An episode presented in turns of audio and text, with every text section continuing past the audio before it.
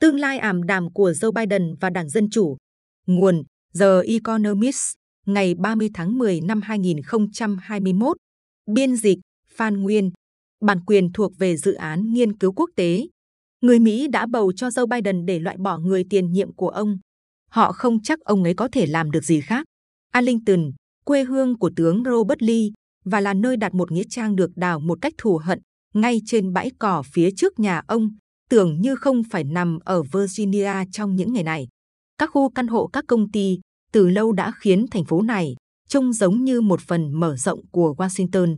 Điều đó giúp cho Joe Biden cảm thấy tương đối an toàn trong một buổi tối giá lạnh và nhiều gió trong tuần này, khi ông băng qua sông Potomac để tham gia vận động cho cuộc đua giành ghế thống đốc bang Virginia. Sẽ thật khó xử nếu ông không làm vậy, khi nhiều quan chức cấp cao đảng Dân Chủ đã đến bang này trong bối cảnh cuộc cạnh tranh ghế thống đốc giữa Terry McAuliffe và Glenn Youngkin ngày càng căng thẳng. Nhưng không ai mong đợi vị tổng thống ngày càng gặp khó khăn này có thể giúp thay đổi được nhiều phiếu bầu. Ngay cả một McAuliffe mạnh mẽ, một nguồn năng lượng tích cực và là bạn của Biden trong suốt 40 năm, cũng thừa nhận rằng ông không được người dân bang này yêu thích. Điều này được ngầm hiểu trong các sắp xếp dành cho chuyến thăm của Tổng thống. Chỉ một góc nhỏ trong công viên Arlington rộng lớn, được rào lại và lắp đèn chiếu sáng để tạo ra một không gian an toàn nhất có thể trong thành phố có truyền thống ủng hộ Đảng Dân Chủ mạnh nhất tại một bang mà ông Biden đã giành chiến thắng với cách biệt 10 điểm vào năm ngoái. Chỉ một đám đông ủng hộ viên Dân Chủ khiêm tốn xuất hiện và các thành viên của nhóm có vẻ không chắc chắn lắm khi nhận định về vị Tổng thống. Khi được hỏi ý kiến về ông, một số cho biết họ thờ ơ, một số khác nói rằng họ không có quan điểm. Một vài trong số những người được hỏi cho biết họ không biết ai nhiệt tình với ông. Thực sự ông ấy không quan trọng, một phụ nữ nói, lắc lư tấm biển, hãy bầu cho Terry làm thống đốc Virginia. Chỉ có một phụ nữ gốc Ấn Độ đang ngồi co do, hết sức ca ngợi chính quyền. Cô làm việc cho một nhóm vận động hành lang cho các bệnh viện và rất ủng hộ việc chính quyền Biden tăng chi tiêu dành cho chăm sóc y tế. Khi mức độ ủng hộ ông Biden giảm xuống trong những tháng gần đây, các lập luận vững chắc đã được đưa ra nhằm bảo vệ ông. Hầu hết các tổng thống đều bị giảm ủng hộ trong năm đầu tiên cầm quyền vì bản chất dư luận thường có xu hướng như vậy.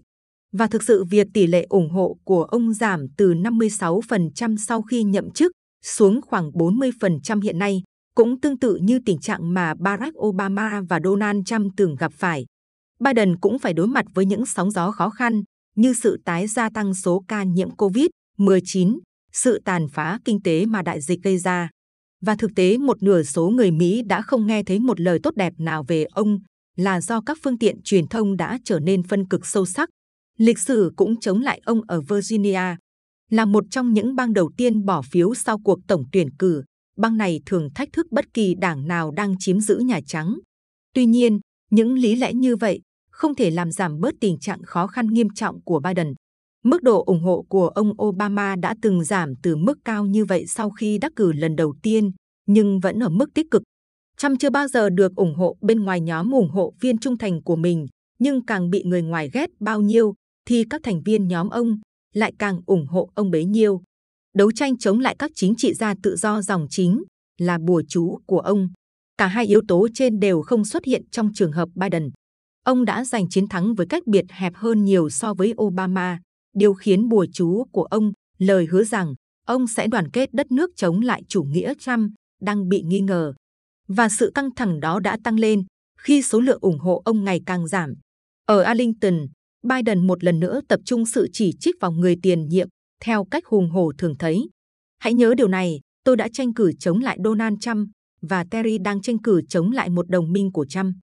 Các giới hạn của thông điệp đó đã được phơi bày trong cuộc tổng tuyển cử, không chỉ qua kết quả dù thua nhưng vẫn rất cao của Trump, mà còn ở chỗ mức độ thiệt hại rất nhỏ mà các ứng viên Cộng hòa khác phải chịu, dù có mối liên hệ với Trump. Và giờ đây, vị cựu tổng thống thậm chí còn ít liên quan hơn.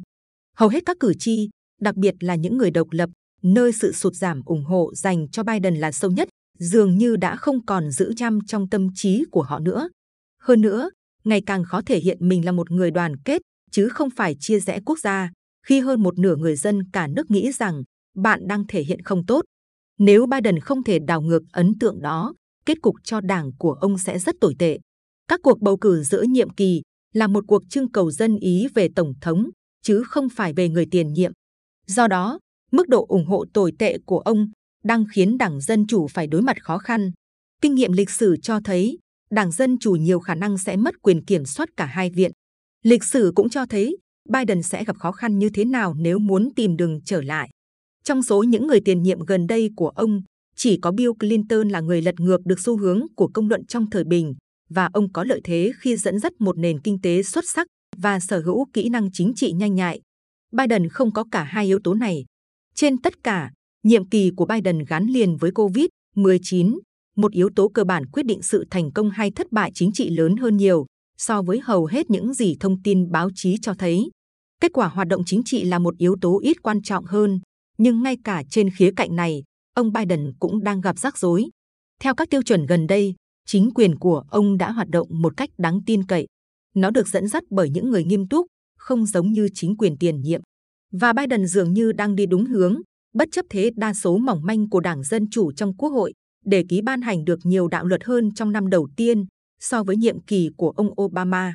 Rối loạn ở Afghanistan gây ảnh hưởng nặng nề đến mức độ ủng hộ dành cho Biden là một sự thất bại, nhưng báo chí lại đề cập chung chung, chứ không nhắm vào bản thân chính quyền ông, một phần bởi vì sự kiện đó không đặc trưng cho chính quyền của ông. Sự kém cỏi như vậy, điều bình thường sẽ được gắn liền với chính quyền Trump, không phải là điều điển hình cho chính quyền Biden, trừ một khía cạnh, đó là việc tuyên truyền về các mục tiêu và thành quả của mình, điều mà Biden và đảng của ông đang làm rất kém. Hầu như không ai ngoài nhóm vận động hành lang trong đám đông ở Arlington có thể kể ra được một điều quan trọng mà chính quyền ông đã làm. Hầu hết đều biết các nghị sĩ dân chủ trong quốc hội đang đàm phán một gói chi tiêu lớn, nhưng họ gặp khó khăn khi nhớ lại xem gói có chính sách nào về khí hậu và xã hội đáng kể không.